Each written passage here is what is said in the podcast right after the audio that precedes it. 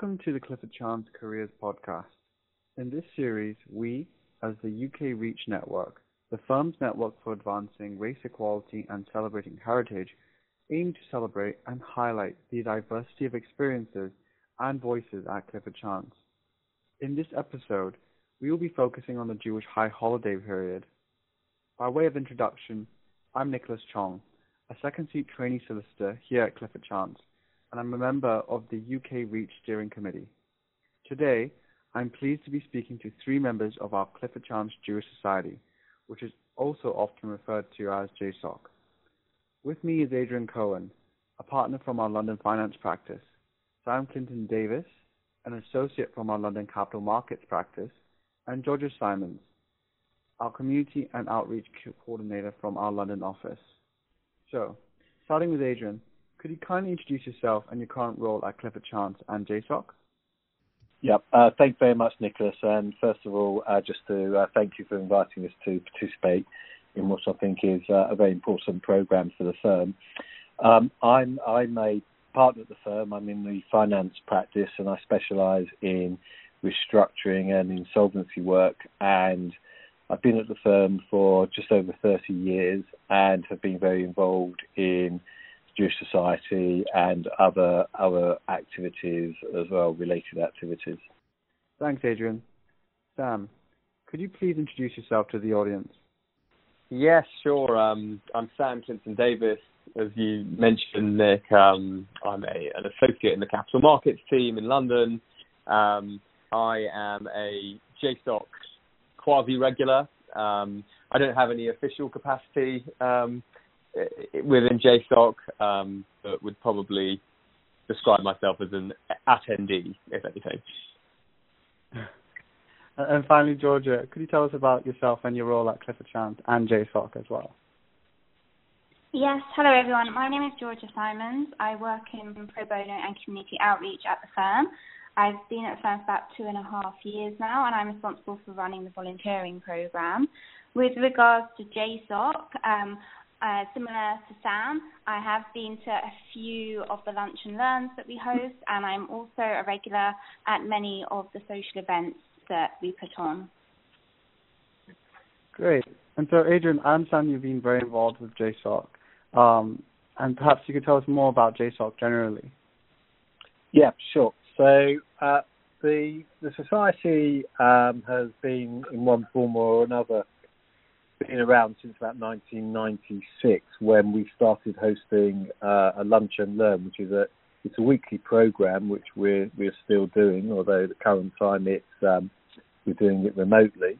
Uh, but uh, it's a weekly program where we have external speakers. Uh, uh quite often uh, they are rabbis and are addressing a spiritual stroke religious subject, but not always. Sometimes we have secular speakers as well on a sort of whole wide range of subjects that would be of interest to people.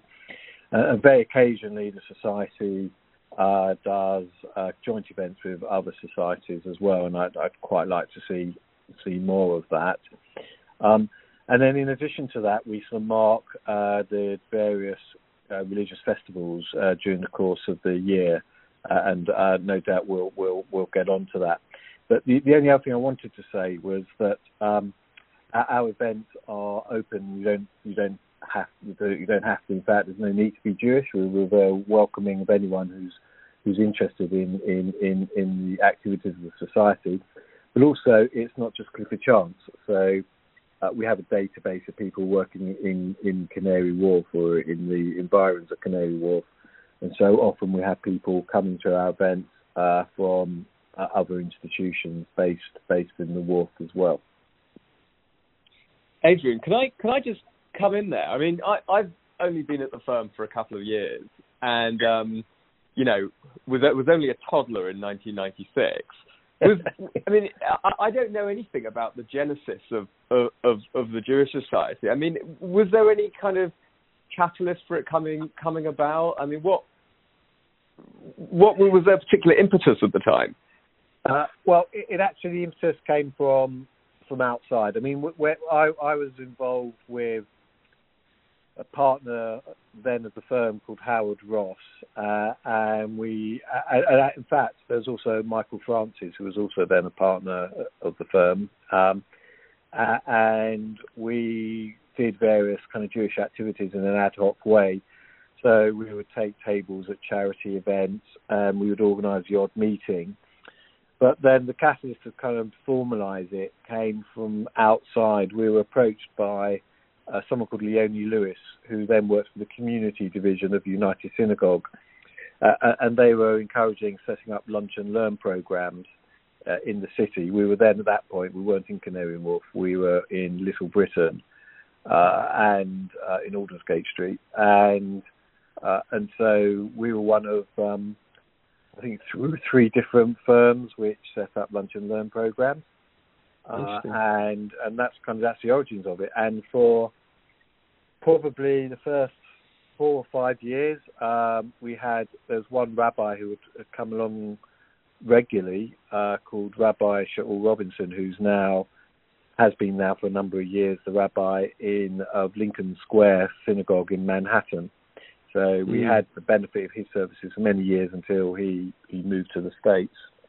That, that's the origin of it, and then yeah, I mean the other big event I would say that we've done since that time was was uh, our Hanukkah event, um, and uh, and we we again that was a conversation of myself, Mike Francis, uh, Daniel Kossoff, and and Howard Ross.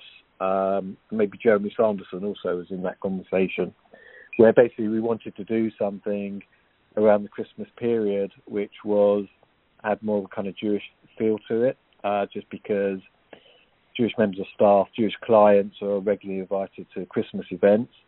But of course, it's also Hanukkah at that time. So we thought, well, hey, let's do a Hanukkah party. And we were the first institution in the city to do anything remotely like that. And it was, you know, it was a huge success from the get go. And I think sadly this year will be the first year since '96 when it's not going to happen at the at, at set scenes at the moment anyway. Uh, so Sam, could you tell us about the uh, Jewish high holiday period and why it's an important period of celebration to the Jewish community? Around this time of year, September, October, um, there's a, a, flurry of Jewish festivals that, that, come in thick and fast. Um, and these are known as um, the first two are known as the, the high you know high holiday festivals. Um, the first is Rosh Hashanah, which is the Jewish New Year, um, and it's a, a kind of an upbeat, um, formal affair where you eat um, all sorts of kind of sugared foods to to symbolise you know a happy and sweet New Year ahead. So it's customary to to dip slices of apple in honey. Um, on, on Rosh Hashanah, and certainly in my family, I suspect in many others, it's a it's a real time when we get together um, with all the various cousins and aunts and uncles and grandparents, and have a massive meal together. And ten days later, you have uh, probably the most solemn day of the year, um, which is called Yom Kippur, uh, which literally means the Day of Atonement, which um, which is a fast day, and it's a day where you know people really kind of take the time to reflect on the year that's been, um, on you know things that they regret doing, misdemeanors, what they'd like to do better the next year. There's a sense of it being a, a day of judgment, um, and lots of time is normally spent spent in the synagogue, and the combination of the fasting, the quite moving melodies in the synagogue. Um, all create a, a real atmosphere of you know solemnity and and um, and reflection.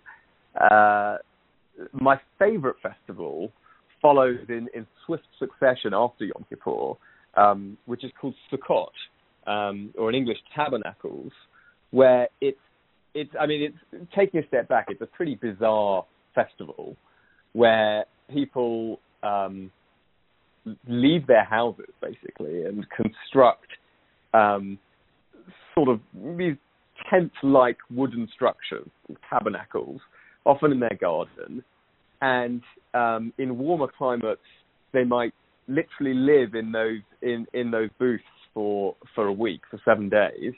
Um, in the UK, you know, just looking at the rain pouring outside my window now, it's often not possible to do that. But you know, my family certainly builds one together. I love building it with, you know, my parents and siblings, and we'll have usually have a couple of meals meals in that sort of booth. And the the symbolism there, I mean, there's probably lots of different ideas about what it symbolizes, but fundamentally, you're stripping materiality away from your life. You know, you're you're entering this relatively flimsy construction, um, and importantly, this festival is known in Hebrew as Zman Simchatenu. It's a it's a it's a time of great happiness. The last festival I, I would mention is at the end of um, Sukkot. There is a festival called Simchat Torah, where you celebrate um, completing the reading of the Torah, which is you know the Old Testament, um, the, the, Hebrew Bible, and that's read traditionally. You know, each week in the synagogue, a portion will be read, and on Simchat Torah, you you come to the end of um, end of that book. You get to the end of Deuteronomy, and there's a big party normally in the synagogue with lots of dancing, holding the, the Torah scrolls. Um, you know, it's you know, eating lots, lots of alcohol. Um, it's certainly that's how I I, I practice it, um, and it's all round a you know a really fun affair. Uh, and what about you, Adrian?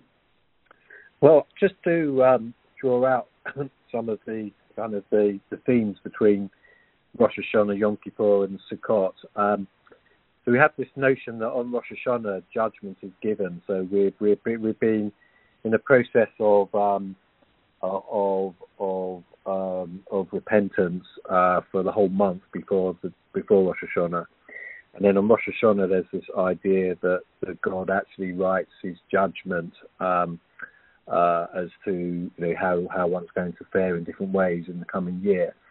But that that judgment isn't sealed until 10 days later on Yom Kippur, and Yom Kippur is when uh, kind of the gates close, and it, as, as Sam said, it's a very somber day, and you're fasting for 25 hours, uh, and and then the gates close. But actually, the Sukkot comes along, and one of the reasons why it feels like a time of joy is because it's a psychological release so it is a joyful festival, uh, and you are commanded to enjoy yourselves in these huts. Uh, and we have all kinds of rituals that we do we do in in the hut. Um, one of the things we again till this year used to do regularly was to have a thing called tea in the tabernacle, where we would invite staff from the office uh, into the tabernacle and we'd explain to them what it's all about and pass around some of the items that we use in the festival. Uh, and so it kind of acts as a psychological release because after the intensity of the kind of repenting process up to Yom Kippur, you do, you know, everybody needs a bit of a, a release, um, and that's what Sukkot uh, provides. There's one, there's one day which is at the end of Sukkot, just before the final round of festivals. You have two days at the end of it, um, where which is called Hoshana Rabbah, which is a little bit obscure, but but that's kind of when judgment begins to manifest itself in the world. So you've had judgment, feeling of judgment. This is kind of the delivery of judgment. Um, and you can actually get mitigation of that judgment. So the kind of there's this kind of idea that you can ameliorate the effects of it. Uh, and one of the things that we do is to get a bunch of willow branches and we bash them on the floor uh, and uh, with great vigor, and it's a way of kind of expiating your sort of sins and your frustrations. So it's, uh, it's actually uh, it's quite it's quite a quite a good exercise, I think, quite effective in that respect. Sounds quite yeah, fun. For, uh, for, for, the limited amount of exercise we're doing in lockdown, be, beating the willow is certainly up there. It certainly, and Sam, you did say we have got some obscure uh, and unusual practices, but that would be uh, that, that would be one, of, them. Yeah. Can I just add that um, one of the things that I found um, very humbling and very enjoyable is that we're lucky enough to have a beautiful sukkah in um, attached to our building in Canary Wharf. Um, obviously, this year um, it wasn't possible and there were alternative plans, but um, normally we do invite members from Jewish Care and the wider Jewish community to um, join those meals with us. And so it's a lovely time for us also to hear some stories from others in the community, and um, we're able to host them. Um, so that's another element that I've also personally enjoyed. I think I think we've touched on it uh, briefly, but um, it, it, seems that these celebrations really bring people together, but also uh, there's a lot of allusions to COVID-19, and I'm sure this has changed a lot of things. So, how has COVID-19 impacted the Jewish community in JSOC with celebrating these important moments? Perhaps starting with Adrian. Well, it's had um, there's obviously practical implications. So, uh, a lot of the things that we've been doing um, have been have not been practical during uh, lockdown period. So I mean, the first thing that, that was hit was uh, we were doing a big. We annually we there's a festival Purim, which is around about March time, uh, and we again we invite people uh, uh, from outside the Wharf, from the elderly, uh, from the care homes and the day centres into a, a big event. That was the first thing that got cancelled. Um, and then uh, we had Passover, where again we provided special Passover food and their Passover lunches. That all got cancelled. Um, and then what, one of our signature events during the year is, is called the Shavuot Cheesecake Party or Cheesecake Lunch, where um, it's a festival of what's known uh, in English as Pentecost, where one of the customs is to eat cheesecake. So Rosh Hashanah, as as um, uh, uh, uh as as George mentioned, we honey cake, but on Shavuot or Pentecost we eat cheesecake, and again we invite all the elderly people in um, uh, to eat sandwiches and cheesecake, and we usually had a, a school choir as well. And, and, again, that that had to be cancelled. So we've had a whole slew of things which have been cancelled. But what we've um, we've been able to do is to run um, uh, an, uh, to continue lunch and learn. So we're doing that, but we've been doing it um, remotely online using Zoom, and uh, that's been an opportunity for people to get together, albeit uh, online uh, and we've also been able to use it to say prayers for people who have been sick as well. Uh, and unfortunately, there have been people from the sort of workplace community in Canary Wharf who have been very sick. So uh, we've been able to, it's been great for their families, it's given them a lot of comfort that people in the wharf remember them, have been getting together and to pray for them regularly. Uh, and, you know, that program uh, very much continues. So yeah, so you know, it's um, lots of things cancelled, but other things we've been able to continue, albeit in a different a different form. Georgia, from a pro bono and community outreach perspective, how has JSOC continued their support for the Jewish community during COVID-19? So historically, we've held two um, Jewish care tea parties at the firm where we invite about 30 um, visitors along and we have people from the firm who come along and have a piece of cake and a cup of tea and chat to the elderly people and listen about their stories. Um, obviously, that hasn't been able to happen since COVID, so we transferred a lot of that support online to a telephone befriending service where um, some of the volunteers have called up the elderly people on a weekly basis to check in with them and to see that they're okay. And we've also been in touch with Jewish Care regarding other volunteering opportunities and how we can help the wider community. Thanks for that, Georgia. Sam, to hopefully end on a positive note, has anything good come out of COVID-19? Perhaps with the need to adapt to these very unique circumstances that we're living in right now it's a really good question, um, and I was actually just thinking about that as Adrian was speaking. I was thinking, you know, ha- have there been any any positives um, or, or, new things that have evolved? And I think the answer is yes. Um, and I think the answer is, is, is Zoom in many ways has plugged a gap that would have otherwise existed um, in because you, you've hopefully had the impression, you know, over the past, you know, few minutes that so so much of the Jewish calendar revolves around community and yeah. getting together, often physically in the same place. Um, and that, you know, is certainly true of festivals, but it's also true of, you know, different stages of life. Um, it's true of when, you know, um, boys and girls, you know, hit 12 and 13, that age, there's often a big celebration called a, a bar or bat mitzvah. um, weddings, funerals, um, all these things have had to, to go online. Um, and just last night, I um, I was on a Zoom funeral, and today I've been invited to a friend's Zoom wedding, and it's it's it's it's Right. it's bizarre on the one hand, um, but also but also I think a, a really positive thing that actually people haven't just sort of sat down and thought, oh well, there's nothing we can do about this. We've got to you know put, a hold on these sorts of big life events.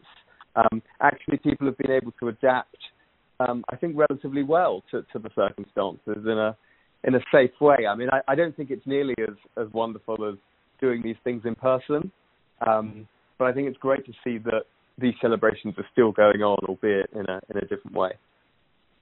Before I bring a close to this podcast, maybe it's worth telling the audience where we can find more information about JSOC. I, well, I mean, if you um, you know, when when people who are listening to this, whether they're already at the firm or going to join the firm, um, Adrian and myself are, are good people to reach out to. There's um, an email list um, that uh, that goes around with the events and online events that are taking place. So um, do get in touch with us um, if you'd like to join that mailing list. Yeah, or um, my secretary Dinah Langen. Uh, she, she's she's um, uh, she's been involved, in fact, with, the- Jewish Society since 1996. Um, uh, um, and um, she, she's uh, she she kind of runs the the database and coordinates things. Um, uh, so so yeah, that that would be great. Please do please do get get in touch. So that brings us to the end of our insightful podcast. Thank you for all your time and for the interesting discussion on Jewish culture and heritage. And for teaching me, and I'm sure the audience as well, a lot about the high holiday period and JSOC. You've been listening to Clifford Chance Celebrating Cultures podcast. Do not forget to subscribe to our channel to stay up to date on future episodes coming soon. If you would like to know more about UK Reach Network and the Clifford Chance JSOC community, you can visit our inclusion and diversity pages at our website at www.cliffordchance.com.